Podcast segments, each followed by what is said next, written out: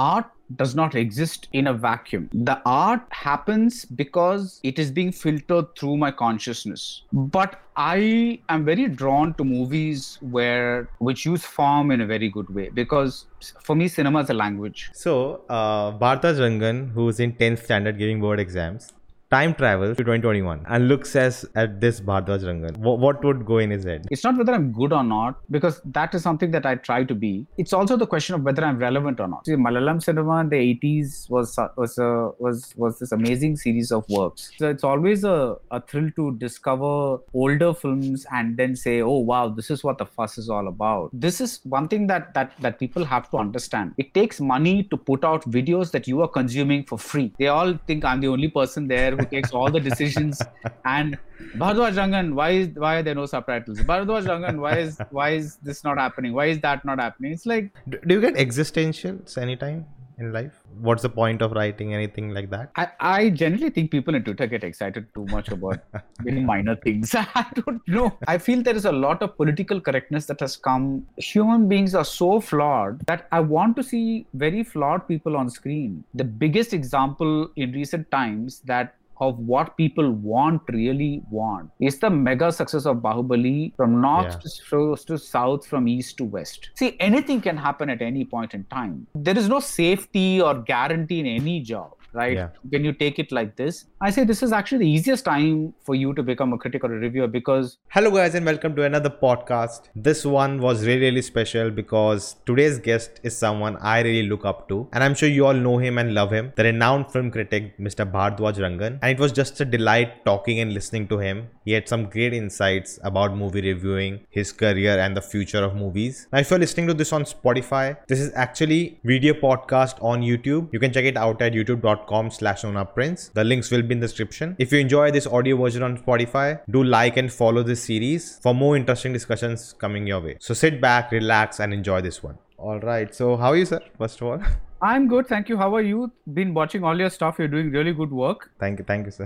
Just want to start with big admirer. I think uh, Ronak's podcast actually helped me, you know, frame these questions for today. And I think for me, it, it's like my attempt at doing understanding Baradwaj Rangan, like understanding money. Well, nothing to understand in me uh, like this. Yeah, but sure. So good to meet you as well, because I've been following the work that you've been doing, and it's really good to kind of get this, this different point of view about Southern films uh, and to get it so consistent. So I think, uh, and that obviously takes a lot of time and your effort from your side. So I'm glad you're keeping at it, and uh, good luck. Thank you. Thank you, sir. Uh, you know, I uh, like got to know about you like three years back, and when you were starting posting the I videos. Love this. Usually people say, I started reading you when I was in L K G, and I'm like, oh my God, I feel one hundred years old. So I just love it that you've known me for only three years. So, you know, for, for me, it's like uh, I got into cinema only like four or five years back. Okay. Like, you know, for me, before that, cinema was just, okay, a, an occasional thing, four times a year in a theater, that's it, you know. So in that sense, then I, when I discovered you, and it's like, you know, th- that's one of my, something that fascinates me, that when I watch your reviews, when I read your reviews, I'm like, oh my God, this is... This is what, you know, happens in my mind too. And, you know, it fascinates me how, you know, someone from, you know, another part of the country with different life and everything, and still, you know, having a same thought process about a movie. Uh, that really fascinates. Uh, I'm not saying that, you know, I know better than you, nothing like that. But no, no. Yeah, just, I don't know what you're saying. Yeah. Yeah. Yeah. So, you know, and that's my, you know, uh, aim of this session, that try to understand, you know, how you think, how you process things. And, uh, you know, with that, Uh, first thing I want to ask, uh, do you feel uh, sometimes burden of watching everything? Is is some? Do you get tired of watching films? I no, because see, the thing is, if see, I've been at this for eighteen years. I, if I got tired of watching films, I, you can't do this job. You have to love films. Yeah. Uh, films are like like I've so said this many times. They're like people. You know, they're like your relatives, right? You know, yeah. During the lockdown, you spend every day with, let's say, your mom, dad, uncle, aunt, whatever, whatever. You're going to get bored seeing the same faces, but that doesn't mean there can't be interesting moments as well. Yeah. Uh, I, I always think of that. It's like, like because it, if you're go, going to go only after the really great films, you'll be left with just ten films a year. You know, yeah. It's like, so you have to like films enough to like films despite certain imperfections, uh, you know, try to like things that, that, that are working for you. Uh, and my approach to reviewing has always been, rather than a verdict, I always like to say A B C things worked for me, and yeah. this D E F things did not work for me. So whatever it is, you know, so yeah. I rarely you know, like like uh, otherwise that's that's always been the way I look at it, because I've never found a movie with, I mean, of course there have been stuff, but rarely have I found movies with all virtues and no vices, or that's so bad and there's nothing good in it. So it's like movies are always somewhere in the middle. So yeah, I always take the example of food, that, you know, movie is not a dish, not a cuisine, it's the whole buffet. Yeah, you like thing, you don't like thing, and you cannot, you know, give it one verdict like that. See, the thing is also that, like, a buffet is a good example, because if you want to become a reviewer, you have to like all kinds of food. Yeah. Like a food critic, right? So you can't say I I don't like Indian food, it's too spicy, then you can't become a a, a, a food critic. You have to yeah. kind of have a that taste for all kinds of food. Similarly, for a film critic, you you you can't just say I like only like the the esoteric Malayalam cinema or whatever it is. You have to like commercial Telugu, Tamil cinema. You have to like commercial Hindi cinema. Yeah. You have to like, I mean, and be able to, like, for example, if you say that that like a Radhe is bad, for example, then you should be comparing it with with other movies of its kind, and you should know enough examples of that kind of movie to know why that movie is bad, rather yeah. than just say, oh, it's just a commercial movie, so it's bad, you know, then there's no point in anything, you know. Uh, like, I've just been doing it for like a year or two maybe, but uh, when you watch movies, like, you need you need time, you know. You, you first you need to watch it, then write it, and it sometimes become a very lonely process in that sense, because uh, you know, it's not something, oh, I do this and I can, you know, just free my mind, I can do something else, because it's keep going on in your head. So do you do you, do you find it sometimes lonely, that the whole process of it? Well, I am an introvert, so the loneliness part of writing is inevitable. You can't write collaboratively unless you're writing a screenplay or something like that. Yeah. So, you know, it's not something that you think about actively. It's, it's, it's, it's, you write because you like writing.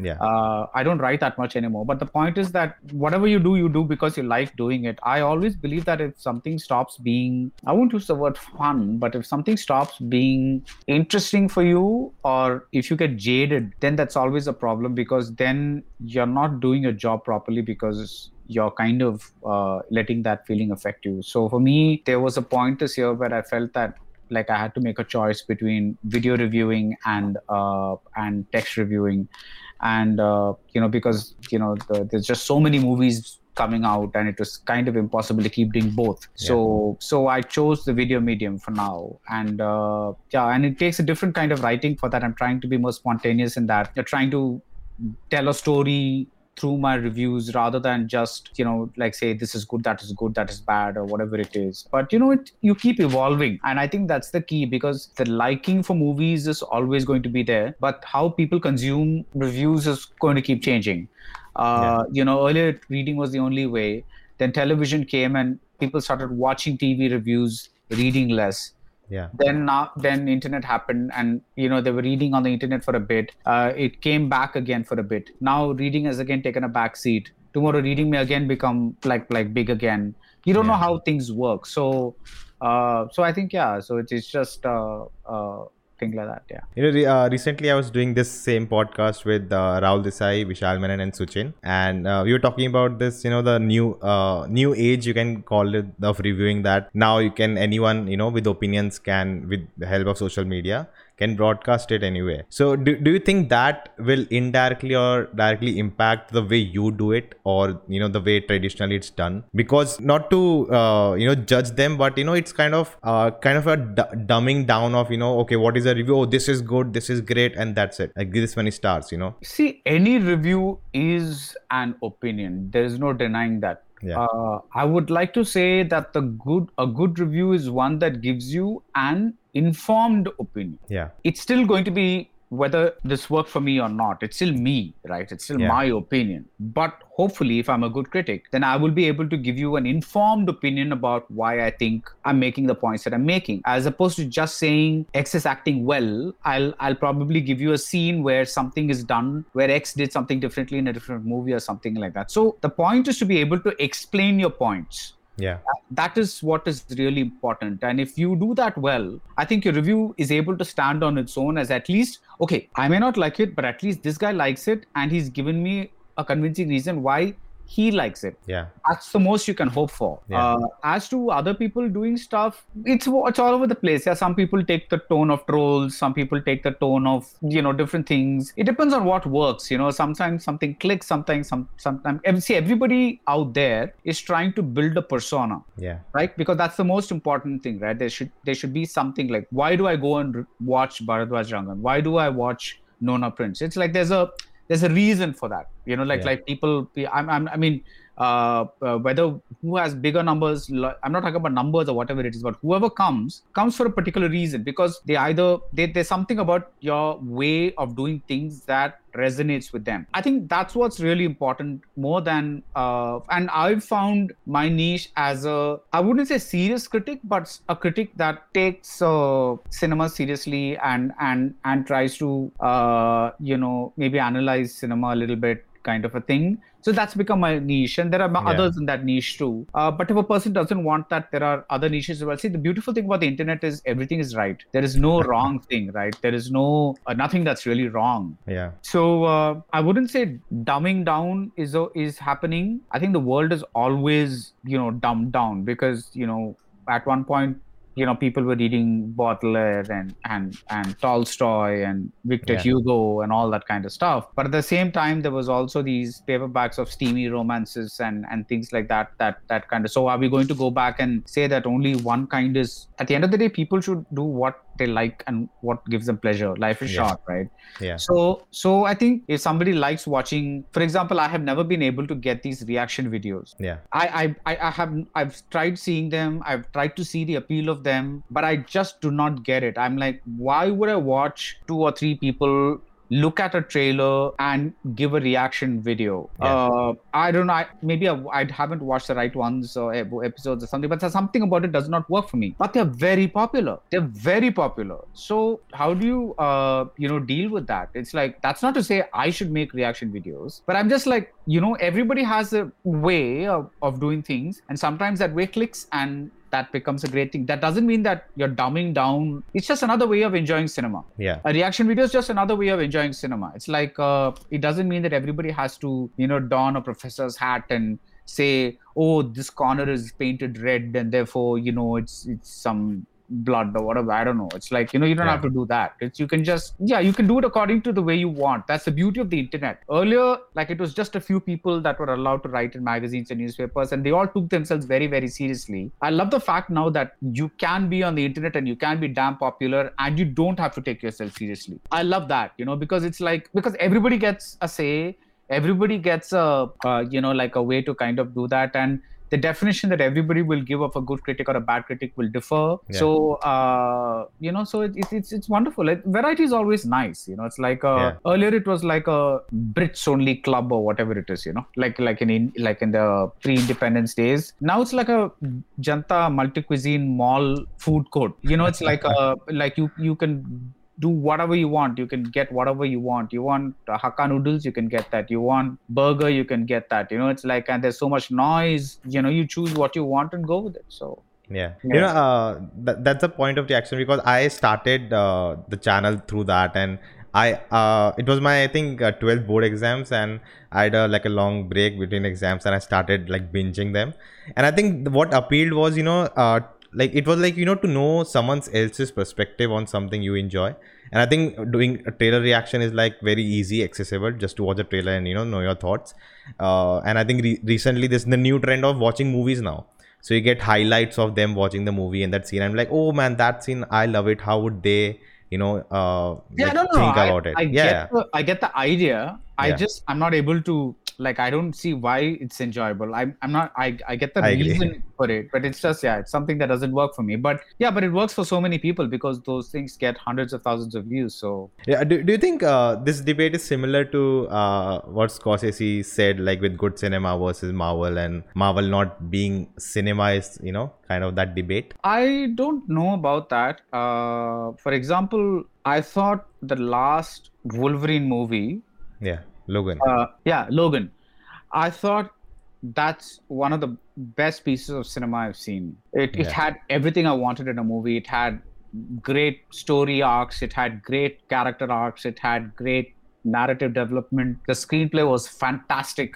Uh, the action was terrific. Uh, the the character carried over everything that we knew from earlier. I think that's a great piece of cinema. It's also a very entertaining piece of cinema, and I don't know how to compare. It may not be technically Marvel or whatever. I mean, I don't know. I don't know. I can't like. I don't know which one yeah. belongs to which world and all that kind of stuff. It's a little confusing. But but what I'm saying is, it it's kind of the Marvel type of cinema, right? But I thought that was an excellent, excellent, excellent film. Yeah. Uh, but um, I love uh, Ant-Man. I thought that's one of the most inventive superhero films that I've seen. Ant-Man and Ant-Man Part Two. Yeah. Uh, but but I have also seen a lot of Marvel movies that are just average and don't do much for me. Yeah. Uh, for example, everybody loved Wonder Woman. I, it didn't do much for me. You know, I I don't know. I, I felt the story was very undercooked and and uh, you know, it was like it felt like very generic. Yeah. Uh, whereas you know the.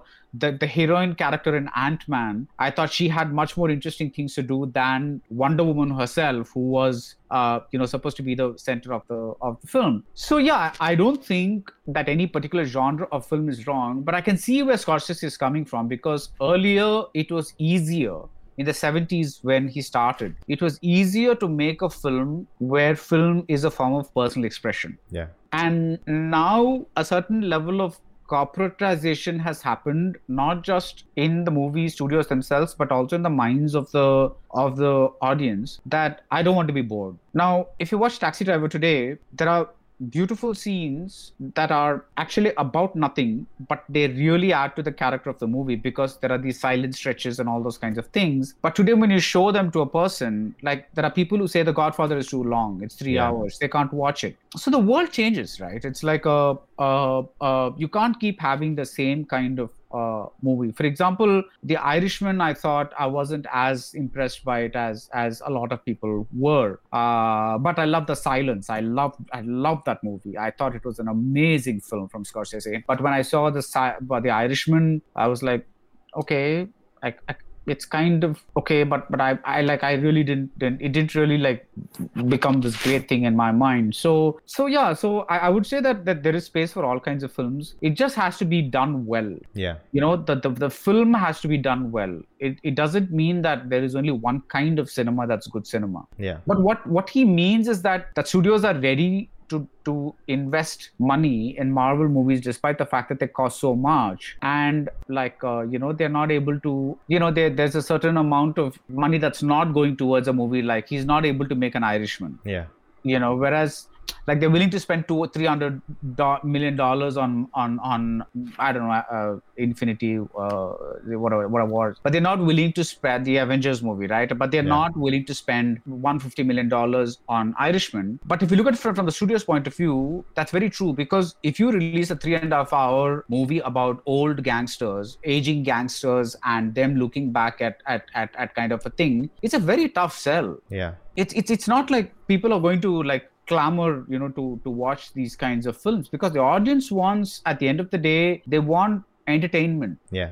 And uh, that's that's kind of, you know, what happens. And uh, you know, it's it's it's it's it's what do you do? It's like a you need a star. You need a uh, for the longest time, Martin Scorsese's biggest hit was, I think, Cape Fear, uh, yeah. which was itself a very genre kind of film. Uh, but then the people got the basic kicks of watching a family being terrorized by a psychopath, you know, and that's a pretty genre kind of film. Whereas his uh, Last Temptation of Christ and all those films, they didn't do that well at all. So I think I think there's a difference between, you should take what what. Yes, of course, I, I respect him and he's one of the greats, obviously. But this particular time, I just thought maybe he's not like really being very, you know, or maybe it's just frustration that he cannot make the kind of movies that he wants to do anymore. Yeah. Uh, I don't know if you saw the banter going on on Twitter recently uh, between what critics should write and what is an opinion and, you know, what should be the job. So I want to ask you, like, uh, what is what is your definition of a film critic or a reviewer? I don't know. What What is this banter? I I,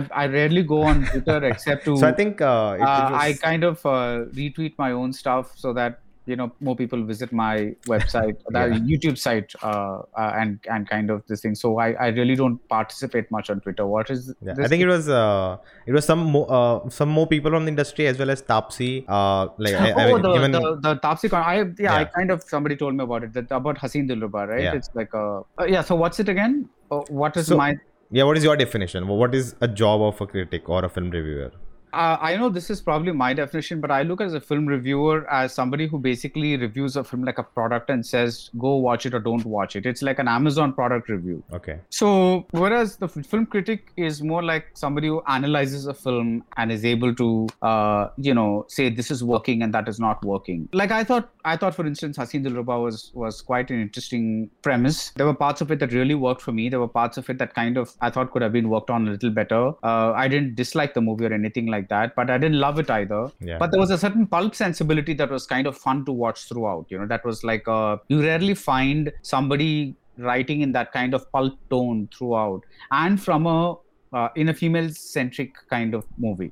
Yeah. Because female-centric movies are usually, it's very rare to find pulpy female-centric films. Would you count Aruvi in that? Aruvi is not pulpy, no? Like the the whole uh, interview part and uh, that's not pulp. It's that's okay. More like a like a satire. That's more that's this is not. I'm talking about like pulp flavor. You know the that the books that that Taapsee reads. Yeah. Yeah. That flavor is what they've tried to capture in the movie. And yeah. I have never seen a movie where a woman-centered movie where the predominant flavor was pulp. Yeah. You know, where you're not, this is not a movie where you're supposed to believe it. Yeah. This is the movie where you're supposed to like be, it's supposed to be an outrageous film.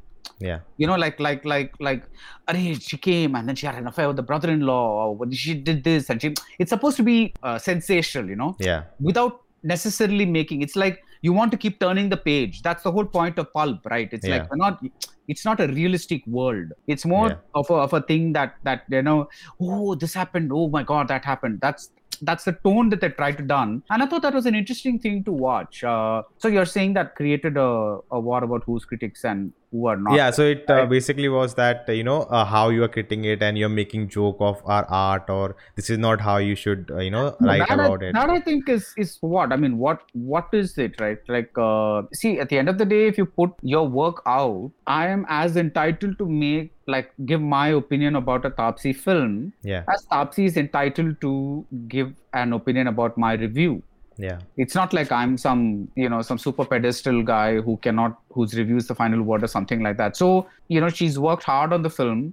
Maybe something she felt people weren't getting or something. I haven't read the reviews really, so I don't know what what the the exact thing was. But yeah, I mean, I, I generally think people on Twitter get excited too much about really minor things. I don't know. It's like, I, you know, when somebody told me this was happening, I was like, really, this is a thing? Like, okay, whatever. So, uh, so, so what? What's your relationship with movies? Uh, you know, like, uh, for example, for me, the movies above everyone else, the actors, the directors, uh, you know, uh, in, in that sense that uh, w- whatever the movie is, I'm just, you know, the merit of the movie matters to me, not who made it, how they made it. All of those things should not uh, matter to me. You know, that's not, that should not be like if a movie, great movie is made in pandemic, being made in pandemic is not a reason it's a good movie, you know, in that sense. Yeah, sure. That, see, you cannot give excuses for a movie. Like I, I, I have a review coming out tomorrow, which, which kind of was a tough review to do. It's a movie made with a very, very low budget. You know why there's a certain amateurishness about it. Yeah.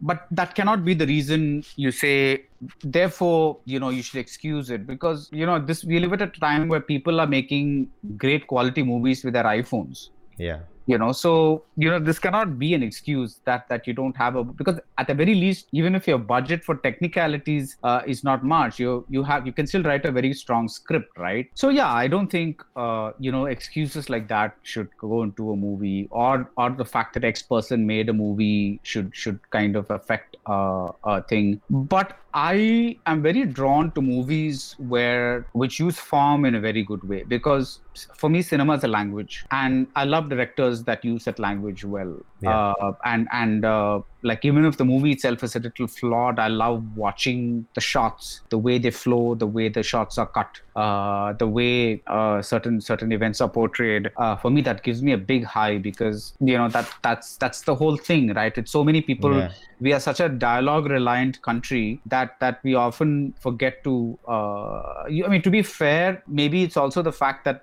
that our audiences, they like to hear it rather than than watch it in a certain way. But but then, you know, it, it is lovely to watch certain directors kind of a thing. So I have a big fondness for what I like to call the noble failure, which is like a movie that that is not a perfect film, and and they try to do something, and and I know that it's not a perfect film and it's not a something, but I I, have, I love that term, noble failure, that yeah. they tried, uh, but it's something that I would rather watch than some anonymous movie with, with some great message or content or something like that, but which has yeah. no craft or no this thing, because for me that that does not do anything at all. So, yeah. so Jagme Thandiram would be that, right? Noble failure?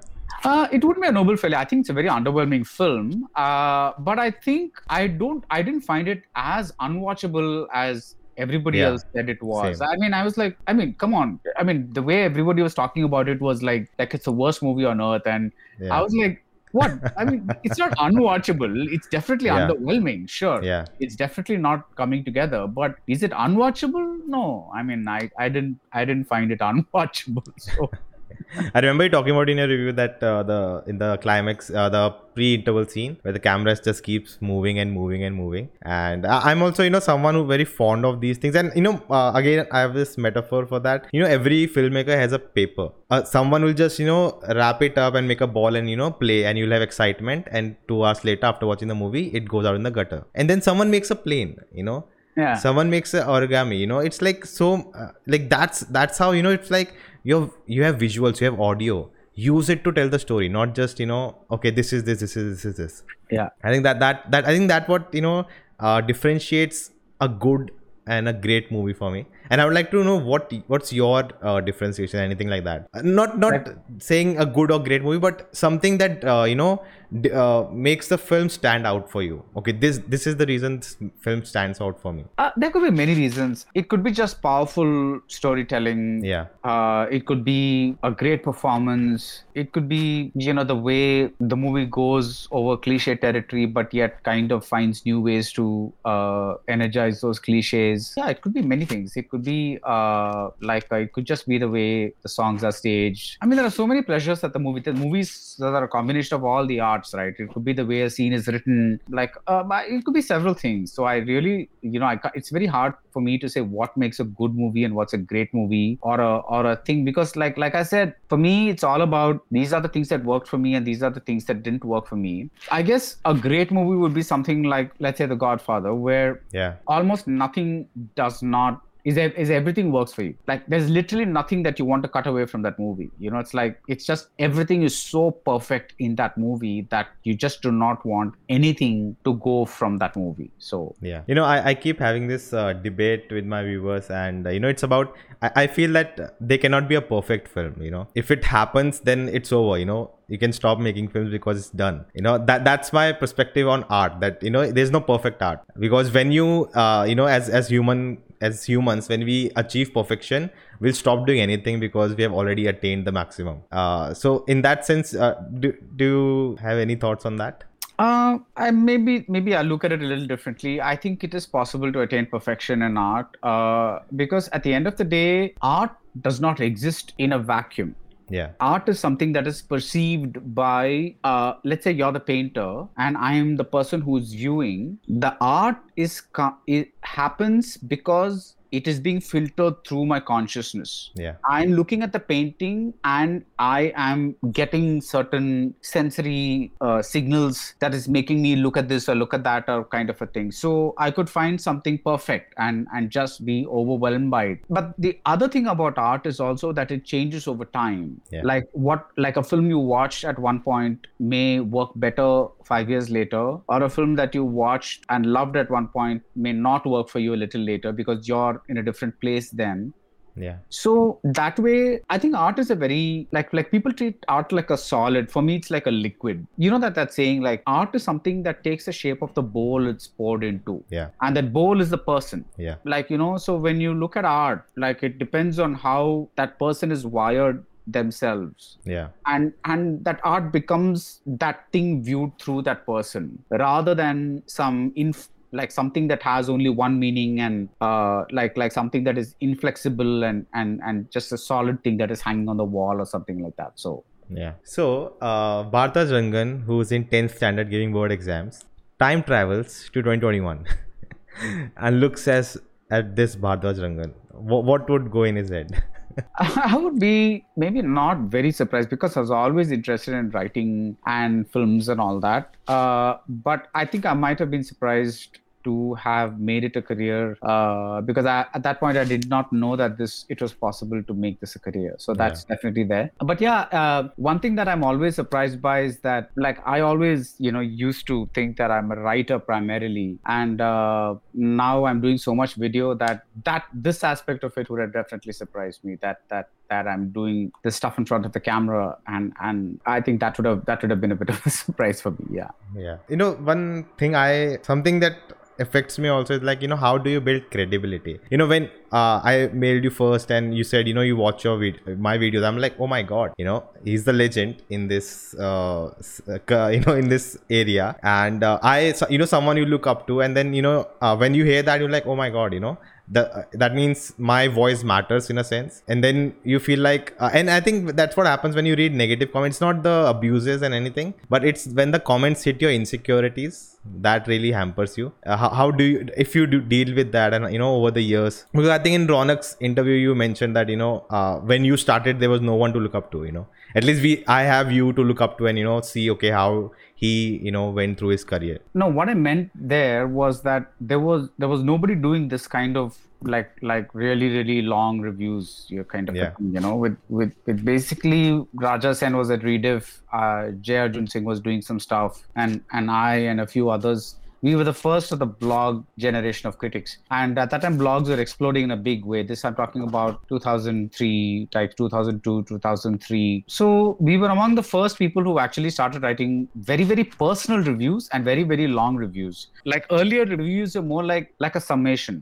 Yeah. Whether you would like it or not. But what we were doing is like, I, I, I, I like this. I. So the I became the thing. So it's like, I'm seeing this. I'm not writing this review for you or whether you will like it or not. But I liked it because of X, Y, Z reason, or I did not like it because of X, Y, Z reason. So that is how the this we kind of, you know, came up. Uh, so I think that's that that has kind of been what it is now. And now that I has become magnified so much more with social media and with the with the internet, right? Because everything is about your own voice. Yeah. We, writing has always had a like a bit of the persona of the writer in it, like like for example, even in fiction, you know, there are certain famous writers that you look up to and all that kind of stuff. But now it's even more so because you've got to put out a face out there or a or a or a style out there that that makes people, uh, you know, look up to, uh, want to come back to you. So I would I always use the word relevance. It's just like, it's not whether I'm good or not, because that is something that I try to be, yeah. uh, and that that is something that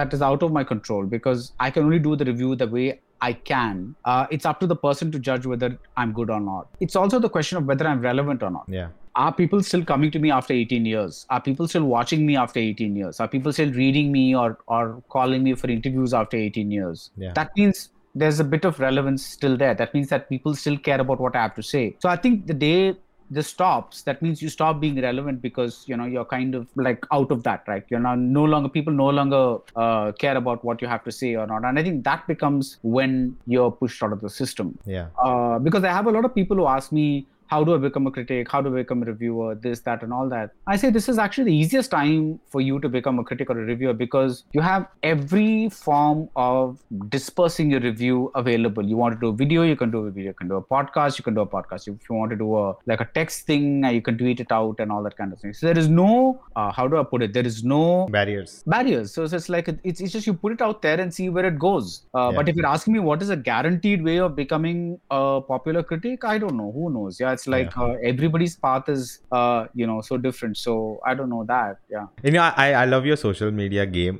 if you want to call that. Like, I think you're the most coolest uh, reviewer out there because uh, the banter you have with Vishal Menon. Oh, okay. You know, that's that... only. I think I think I only talk to Vishal once in a while, and with certain other things. Yeah, it's just like a. Yeah. Uh, you, I would not. I would not call it as so much a game as.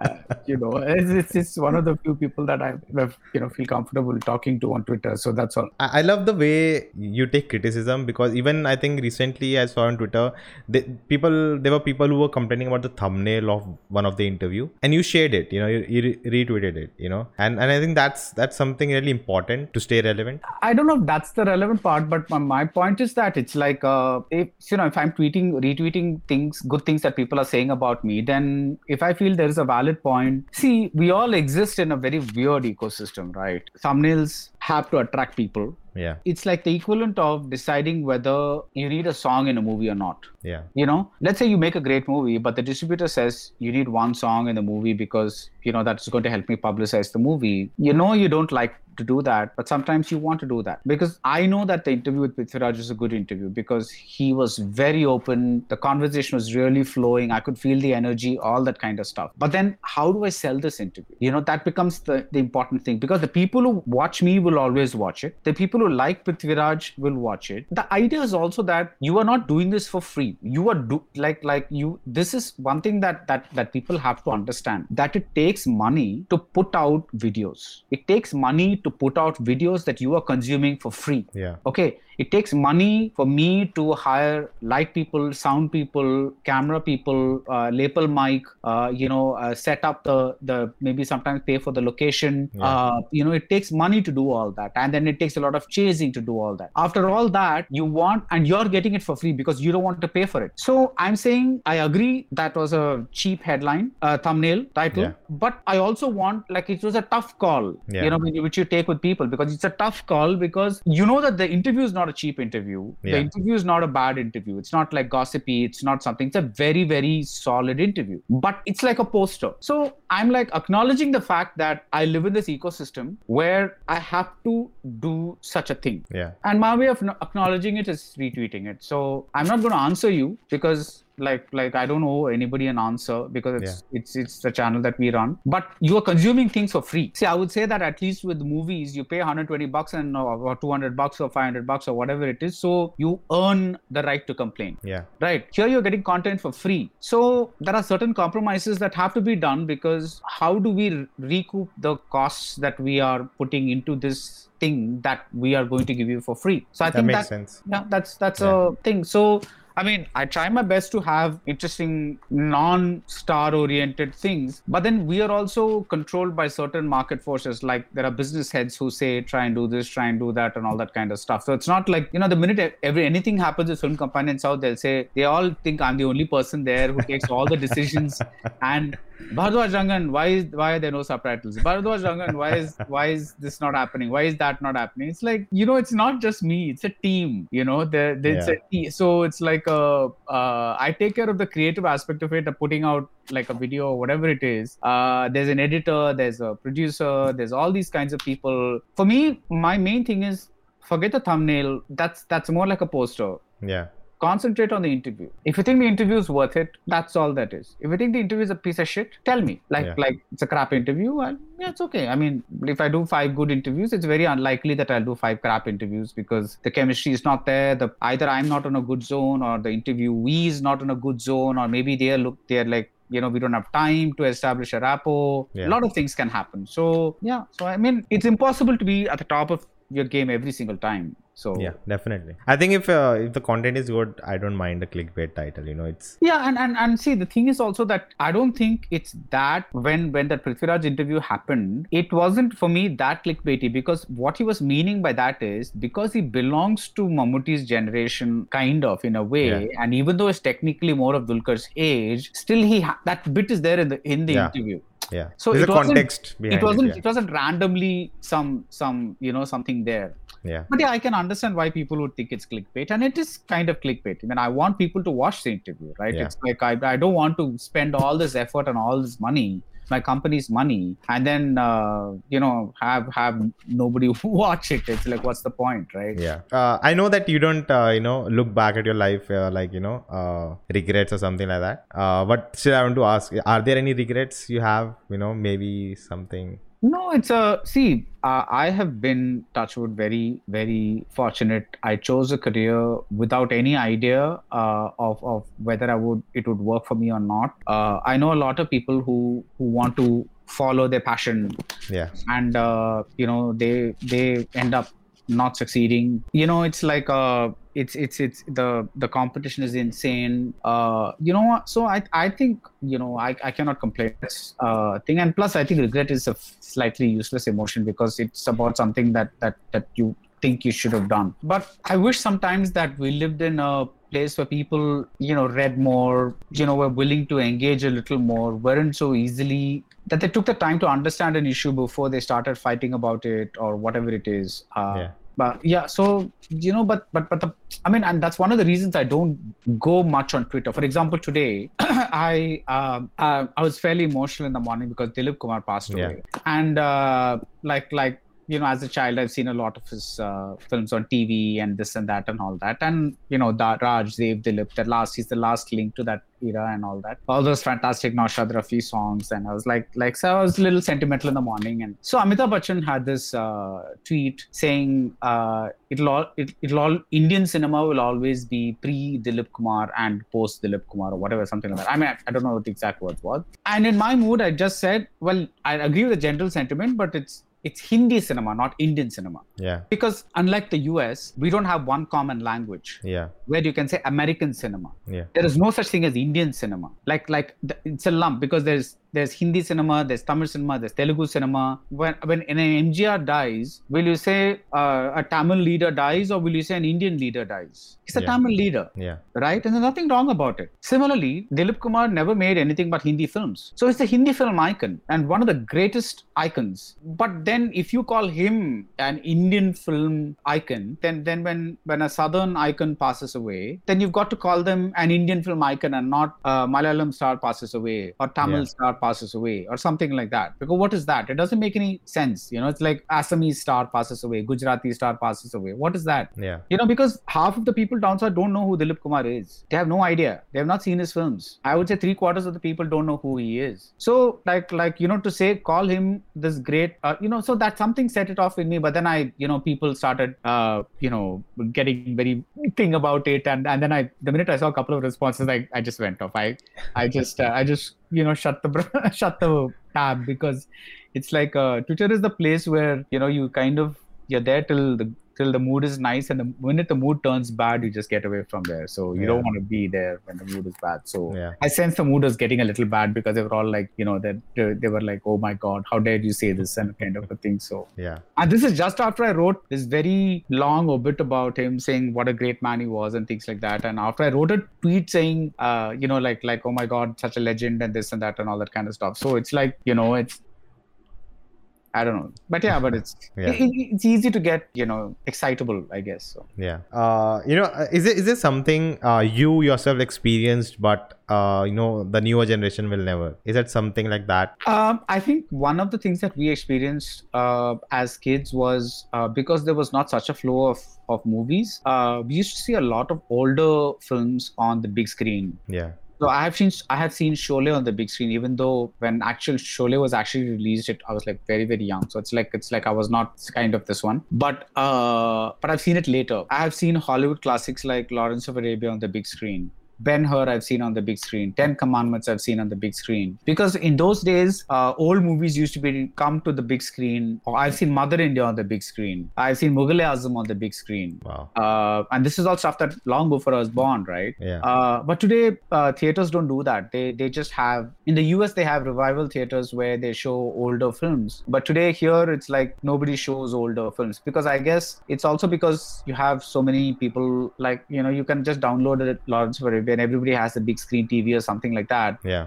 But it is still something to see like a Lawrence of Arabia or a Guns of Navarone on like in a theater, you know, like on the seventy millimeter screen. And, uh, you know, that, that famous scene where Omar Sharif first makes his appearance and it's a speck of dust and he's coming towards you. And, and you know, that, that whole thing is happening. Uh, no amount of, of, uh, Of uh, the big screen is its own thing, right? Yeah, it's like, yeah. like any. I mean, even if you take a today's movie, like a Logan, we were talking about a Logan.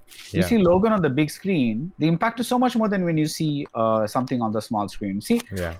I genuinely believe that the movie will still work. If the emotional beats are all there, the movie will work regardless of whether you see it on a phone or a or a tablet or a T V or a or a big screen. Yeah. The movie will still, the basics of the movie will still work because you will still be involved in the plight of the characters. But I'm talking about the effect of the film, yeah. the the the you know the sound and the and the image, the size of the image and and the projection and all that kind yeah. of stuff. So I think that's that's been something that I and I've watched a lot of Indian films like that. You know, that's how I know so much about older Tamil and Hindi films because I've actually watched them nonstop uh, on you know on bigger screens. So yeah, yeah, it's a it's that's that's that's one thing. And uh, I also was very lucky that that I grew up like in my when I was in my uh, you know when at a very young age I got exposed to the films of Benegal and and Govind Nihalani and all those kind of because they used to keep showing them on T V. And so I developed a taste for uh, art cinema at a very young age, and I think that really helped as well because you know it, it's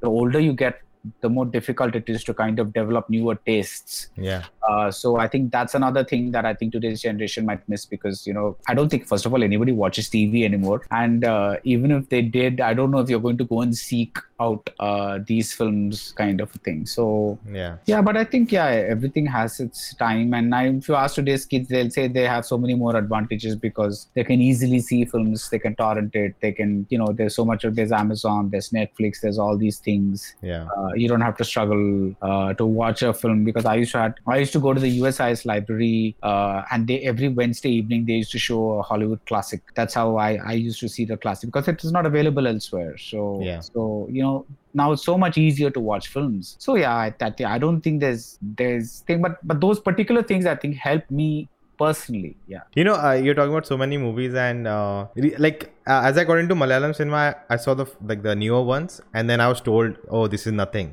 Go back in the eighties and nineties." I'm like, okay, you know, and and I had that same thought process, you know, that okay, it's old movies. How good can that be, you know? And you know, then I watched an Appu trilogy, which came out in fifteen fifty-six, and it blows away my mind that you know they did that. You know, then I recently saw Sholay with my father again. I had the same experience as I think my best experience in theater was when I watched Avengers, the recent ones, because the whole crowd is, you know, we are together, like crying, yeah. laughing, everything.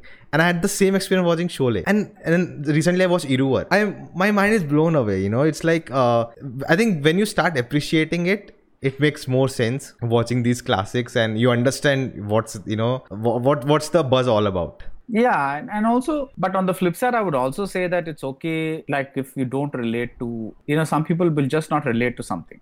Yeah. Like, uh, you know, something might have been a big hit back then, a cult classic or whatever it is, but now today it might not be. Like films go out of fashion, yeah. you know, sometimes. So, uh, yeah, but but yeah, it, it's it's always a, a thrill to discover older films and then say, oh wow, this is what the fuss is all about. You know, I was watching uh, Thanya Varthanam, I think, uh, Mammootty's film, and they have this, you know, uh, shaky cam. They're running with the camera. I'm like, oh my god, you know, we, today also people like it's you know with the stabilization and everything, people enjoy it. But in that time, and that that adds to the effect of what the film is trying to show that yeah. he's losing it, and it's it's just outstanding. Again, you know, when you look at uh, any language cinema, there's a tendency to kind of sometimes club it. See, Malayalam cinema in the eighties was was a, was was this amazing series of works, and similarly Tamil cinema of the late seventies, early eighties. There's like a great body of work out there. Uh, it's it's it's. Like there are phases in which every industry has produced great work. So, yeah. you know, like today the trend is to say, you know, oh, Bollywood is trash and, you know, like, like oh, only Malayalam cinema is great and everything else is like uh, Tamil cinema is bad and, and like Telugu cinema is terrible and all this. Like, but then, you know, when you when you ask uh, like a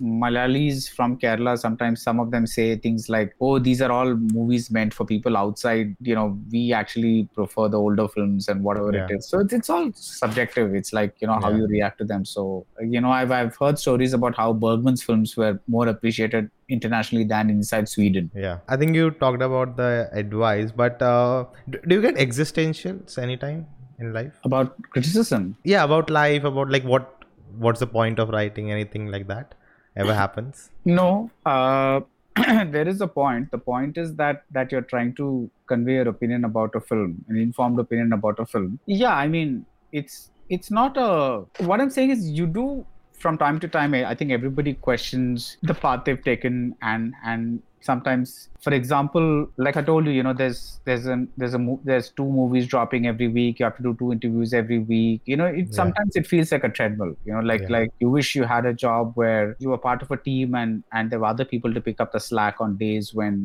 you were not fully out there. But you know, this is rewarding in its own way. So yeah. yeah, you know, I think just count your blessings. You know, it's like it's like there are so many people who want to be where you are. Yeah.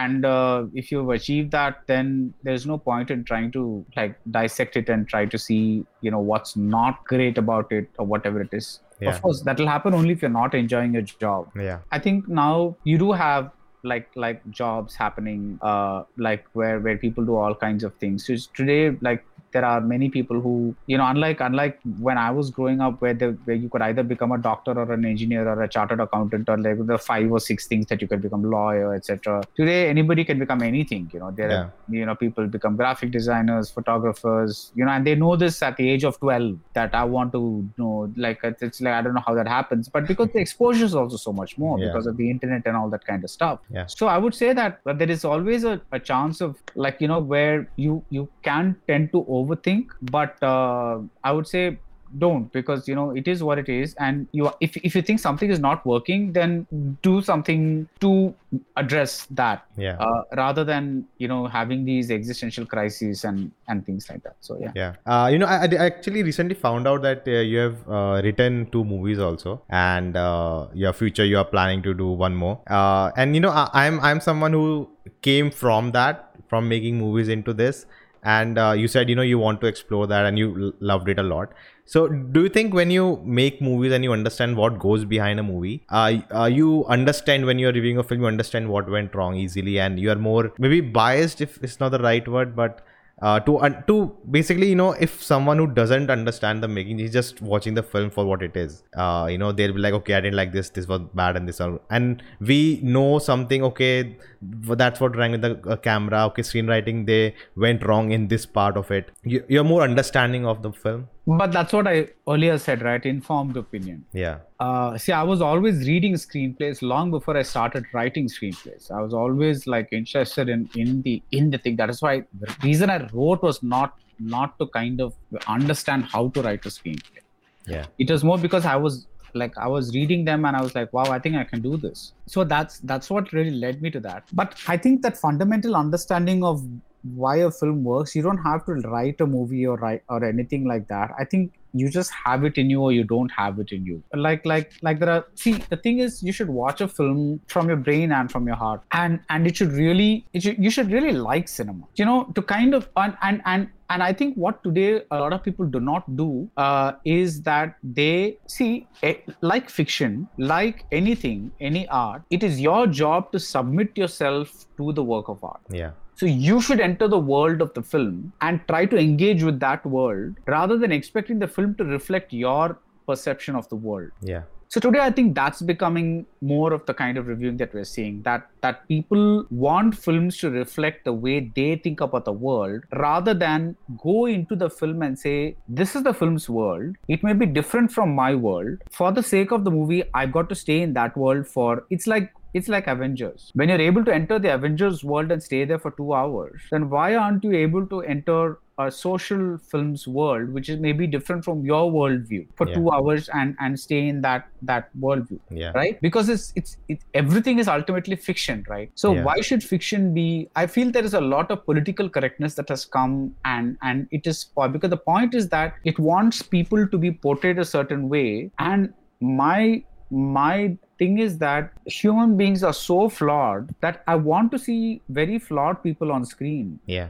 And and I don't necessarily want to see people who, like, I love it if somebody did, did something and got away with it rather than be punished for his sins and get a moral science letter, uh, lesson at the end or something like that. Why? It doesn't yeah. happen in real life. Yeah. Why should it happen in films? Yeah. It's a fiction. It's that director's fiction. You know, yeah. why should why should we impose our worldview on that? Yeah. You know, so...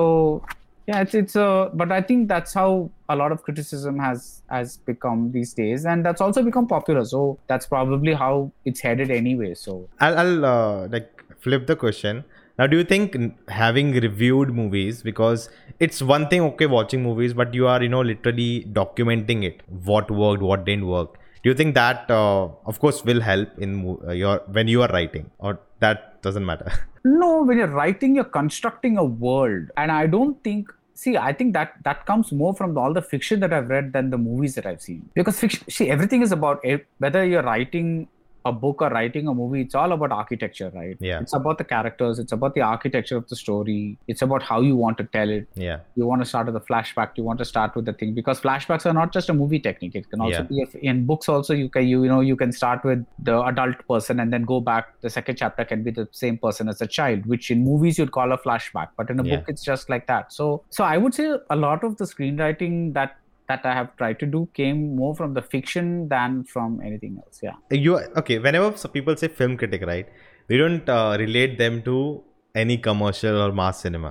But you are the one. You are like always rooting for it. I think I love that fact. You know, like I would love to, love to have a session. You know, some other time just talking about commercial movies.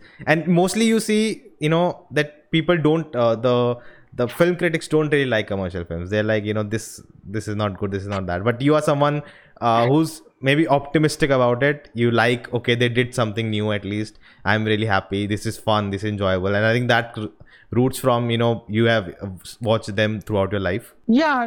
And I think you'll, even when you talk to Vishal, he'll, would have told you the same thing, right? Yeah. Because, see, it's about, see, this is a way of making film. There is no, there is no genre that's bad.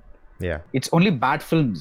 The genre itself cannot become bad. So you have to understand what a masala movie is if you want to appreciate a masala movie. Yeah. Now, if you don't know, or if you don't have the taste for it, and if you've only been watching English movies all your life, and if you've only been listening to English music all your life, then suddenly to get into the zone is going to be very difficult, because it's like like like you know having sandwiches and suddenly being asked to eat a very spicy food or something like that.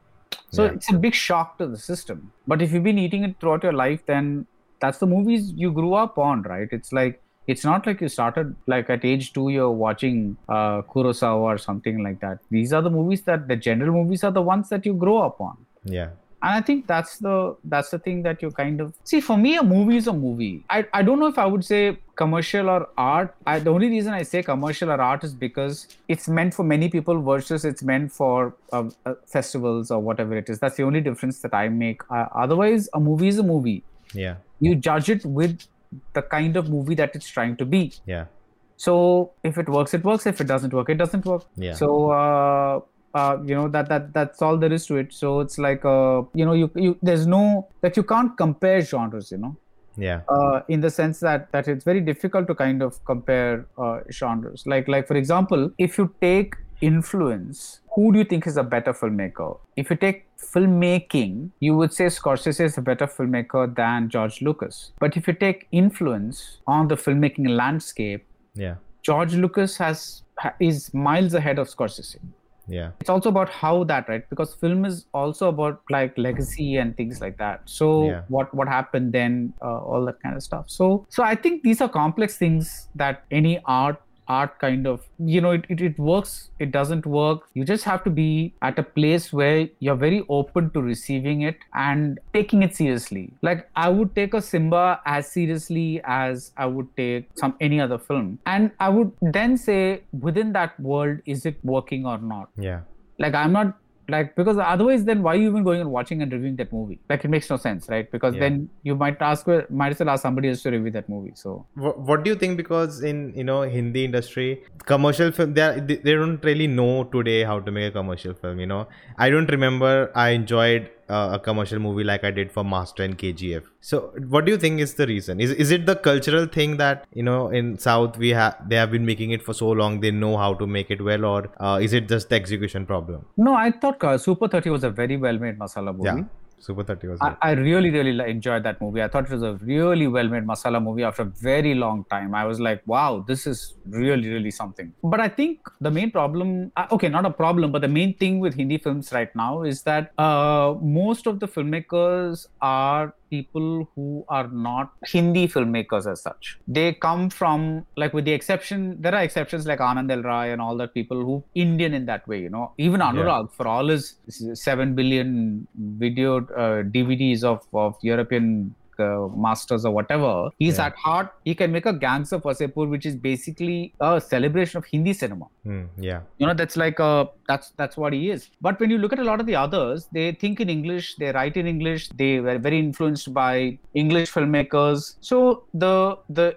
there is no Indianness in them. Yeah. And if you don't have that, and I was very pleasantly surprised by the fact that Vikas Bell made uh, Super thirty, because I didn't know that his earlier films did not give me that sense, you know. Yeah. That that I was very happy with that film. It was like, it was done so well. Yeah. Uh, and uh, it's not, so I think that's the real problem. Not not the fact that you've lost the touch or something like that, but it's because with Tamil and with Telugu, you still find people making films who think in Tamil and Telugu and that sensibilities and for that audience. In Hindi, now people make movies mainly for people with an English anglicized sensibility. Yeah. That is the real problem. It's not that that uh, see, the biggest example in recent times that of what people want, really want, is the mega success of Bahubali from north yeah. to, to south, from east to west.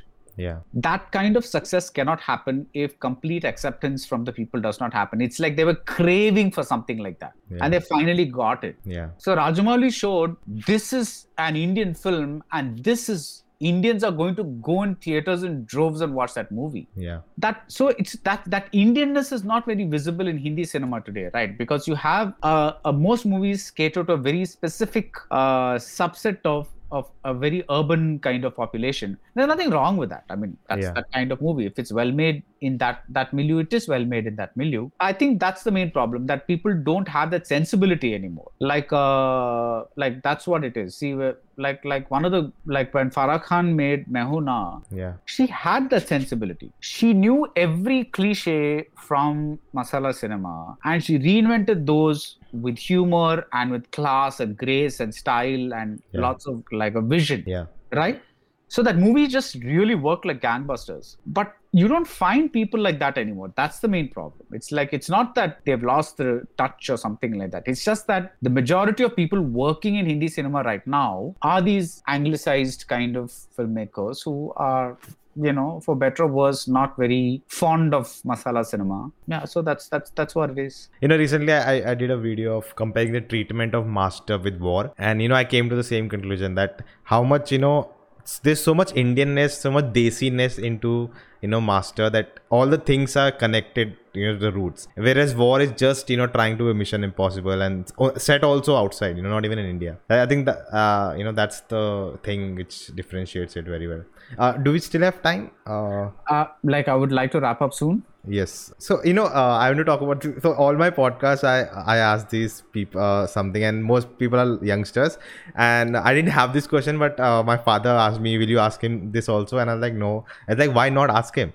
So it's about uh, uh, relationships and balancing the life, you know, as, as a, you know, the, because as, as I said in the beginning, because it, inv- it requires a lot of time from your side. And it's not like a nine to five job and you can I, turn I it think, off. I think that's true of any job. I think that's, that's, that like, like you're a filmmaker. Yeah. Uh, if you're a filmmaker, I have seen people live in cots in their editing suite for yeah. months while they're making a movie, while their family is waiting elsewhere. Yeah. So compared to that, there is nothing. I don't think, I don't think there is any, uh, uh, you know, there, there are, there are peculiar jobs. See, the only, I don't, I think it's only the government jobs that really allow you to be there at nine and then leave correctly at five and have a two hour lunch break. Almost every job, other job, private jobs are going to take a lot of time. And, and now we are, see, earlier at least, it was possible to switch off when you came home because there was only a rotary phone. Yeah. And, and, and people never called Uh, after a point, because even if they called, the files would be in office or something like that, and you can't go back or something like that. Yeah. Now everything is online, computer, phone, this, that. So work is twenty-four seven. I think the trick is to kind of, one of the greatest things that I have done for myself is to not treat Sunday as a holiday. Yeah. Uh, is to kind of, if Sunday happens, because if, if X actor says I'm free only on Sunday and I can give you an interview only on Sunday, I'm not going to say no. Yeah. But what I'll do then is maybe I'll take Monday off or I'll take Tuesday off. That flexibility is there. Yeah. But you have to understand that every job comes with its own set of uh, challenges, uh, challenges, which will affect your friendships, your relationships, your uh, everything, your your way of being, your way of of of of, of thing. Because when when people are working to put together a movie, yeah. uh, they forget the outside world exists. And I think that's one of the nicest things. That was one of the more interesting things about Sarah's, which we just saw. It's like, yeah. you know, making a movie is so difficult. And this girl is putting her relationship on the line because she's like, I really want to make a movie, but I don't want to get into the situation. And It's it's true with, with a lot of jobs. See, you will find, forget my kind of job, you will find entrepreneurs who are like, you know, all these top top-notch C E Os and all that. They're on call twenty-four seven. Yeah. They cannot afford to take uh, a time off or something like that. Even on vacation, they'll be checking their phone and stuff like that. That's the world today. Yeah. So to kind of expect some magical world where you get Saturdays and Sundays off to spend with the family and go on, you know, weekend tour and this and that and all that doesn't happen, because then you have to choose that kind of a job. Yeah. That's, you have to say, that's my priority and I will choose that kind of a job. If you yeah. don't, then then it's kind of a, then I would say, if you want that kind of a job, then make this a hobby, because here you are at the mercy of the timings of films, the timings of films dropping in theaters or on O T T. Uh, you're you're at the mercy of the timings of film stars, interview schedules. All these things are out of your control completely. Yeah. Like like I have I this week I have a couple of interviews at, at a couple of very inconvenient times. So but but what do you do? It's that's that's the work. You can't yeah. you can't uh, think and you, and you're enjoying the work. So I think it is very necessary before, that is what I tell people, like whenever students say, oh, I want to become a film critic, and I start, I tell them, see, listen, from the outside it looks very glamorous, you know, I'm going to Cannes and Venice Film Festival and, you know, this and that and all that kind of stuff, and, you know, it looks like, you know, I'm interviewing all the top things and all that, but it's like a treadmill, it's like a non-stop treadmill. Yeah. And you have to want to be on that treadmill. Yeah. Uh, you know, like today you have a lot of so-called film critics, like, who spend more time on Twitter than they do actually uh, putting out content. You know, uh, whatever it is. You know, it's it's it's like a it's like I don't even know why you you, you know you would be called a film critic if you're not reviewing almost every single film that's out there. Yeah. But that's the job.